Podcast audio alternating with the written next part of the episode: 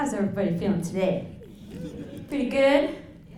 You know, all of my all of my fun stories that I have, like in my memory of hunting stories, it always seems to happen when like, we're doing something illegal, like uh, seining a day after season's over, or catching a moose the day after, maybe a moose season. So I decided maybe I should probably shouldn't share those stories. So I decided to share this one of the perfect day. It was a day before I had to leave for my first year of college, um, and it was during moose season. And we had went out the day before and we seen a couple moose, but they were way, way far away. No way of us trying to get them. Um, so we decided to go this day, the day before I had to go to college. And if we were going to get anything, it was that day. And um, so we decided to go back out to where we had seen those moose before. And we started loading up the car. My dad started loading up out at camp at Cape Nome. And um, he started to put some fishing poles in there and a 12 gauge with birdshot. And I just looked at him and he just kind of looked at me and he shrugged his shoulders and he said, You never know. yeah, okay. I agreed with him and we got on all of our grub ready to go and we were on our way, probably around mid morning, about 11 o'clock. We were driving down, cruising down, a just gorgeous day, this autumn day. And um, just past the Bonanza River Bridge, there's this really nice place where you can get birds. There's always a lot of good birds there and good activity. And right on the side, right on the right side of the road, there was this nice pond, and it was just full of teal ducks, little utugu. They're real teeny tiny ducks. Um, and my dad, we started creeping up slowly, and we stopped. And they're still there. And dad said, You want to try? And I didn't hesitate because earlier that summer I had learned how to shoot a 12 gauge on my job, and I knew that it had a strong kick, and I was like, I could do this. I want to be a strong woman. I want to impress my dad. Yes, I'll do it. So I crept out of the car. I grabbed the 12 gauge, and I was I was getting I was getting ready, and I was sighting it in. And earlier that year, I had um, I was also on the ski biathlon team, and so I learned how to shoot uh, properly so that I wouldn't be all missing all over the place. And in that training, I learned that you had to breathe in and then exhale, get your calm down. Breathe in again, and then on your exhale, you shoot. So I was aiming at the birds, and I was looking at them, I was breathing in. Exhale. Okay, this next one, I'm to do it. And right when I was exhaling, I was about to pull the trigger, the birds go flying, and I'm like, oh, shoot! shoot real fast, but because I kind of panicked a little bit, uh, the, the butt of the gun wasn't next snug to my shoulder like it should have, and it just kicked back and it got me really good. And I felt the sting, but I didn't really feel it as much because I seen just one little bird flying. and I was like, I got one! And um, it was my first duck. My first duck. Just a little utugu, little teal one. They're like this big. And we drove down, my dad was real proud of me. We drove down to the river and we plucked it. And he was teaching me how to gut it. And as I was plucking and gutting it, I was thinking, who can I give this teal duck to? Because in our traditions, you have to give away your first catch. And so I was like, oh, all these elders that are thinking in my head who I wanted to give this duck to, just little offering. and I thought, Jacob Awanona, he will like my duck.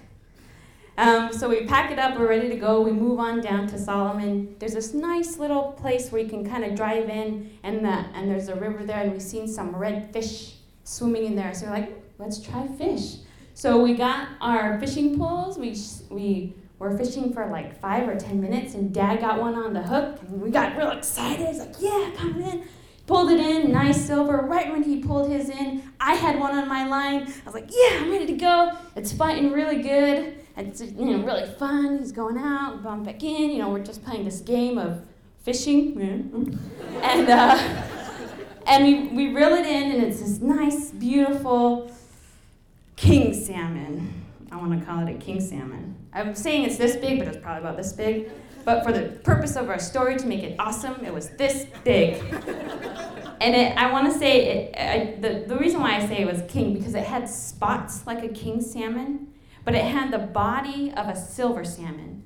So we just go ahead and we just said, it's a Jack King, my first king. I got my first teal duck and I got my first king on this day. Awesome so far. we get it up. The those kings, they were or the the salmon at the time they were really red, and those are really good for smoking. So we were super um, proud of that moment. Packed up our stuff and we kept driving back to where we were the day before, looking for those moose. And we were cruising down this old mining road that we were on, um, just past Solomon, at about six miles an hour. Oh, come on, Dad. Six miles an hour, cruising down, looking up, looking around. We were we must have been driving for about a couple, like an hour or so, and at six miles an hour, I mean, you can't really go very far. Um, we were just cruising down, and we were just like kind of just chit chatting, having a good time, and um, looking out. And then I was looking at the scenery, and we just turned this corner, and there it was, on the top of this little hill, this little little mound. There was a big bull moose and because of my lack of experience of hunting and my excitement, I just was like shouted at the top of my lungs, moose! my dad was like, shh! And it heard me. It, it heard me because it it kind of looked at us like, what was that? Um, and we thought at that moment it was just gonna run away. But the strangest thing happened. It looked at us, and then it just turned broadside to where it has a perfect shot and it stayed there. And my dad was like, You want to shoot it? And uh, I was like, in my head, I was like, If I shoot it, it's going to be my first moose and I'm going to have to give it away. Nope, I don't want to shoot it. so I did it. And I was like, You could do it, Dad. And he's like, Okay. So he grabbed his gun, he's aiming. I could hear it, it hit it, but it didn't move. It just kind of like, what was that? And then it just stayed there, and Dad's like, oh, try it again. Did it again, re aim, hit again, and then it kind of just stood there, and then it dropped. And that was like the most exciting time. We got the moose! Yay! And after we realized, after we got done with our excitement, it wasn't a little hill, it was like a mountain. It was like covered with bushes. You have to go through bushes. There's this little gully. You have to go in. You have to go up the hill.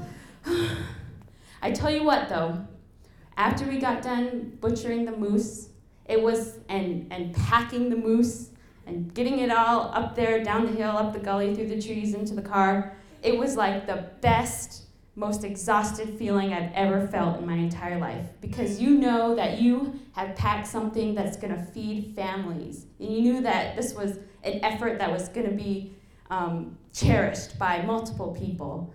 Um, we, we packed the moose, we came back home into town, or back to camp. We got back just after midnight. Um, and then we put the moose already, uh, the, the meat outside so we could prepare it the next day. And six hours later, I was on a plane to my first year of college in Fairbanks, proudly wearing my blood-stained sweater, showing people, nonchalantly, of course, proudly wearing the moose that we had gotten on our perfect day out on the land. Thank you.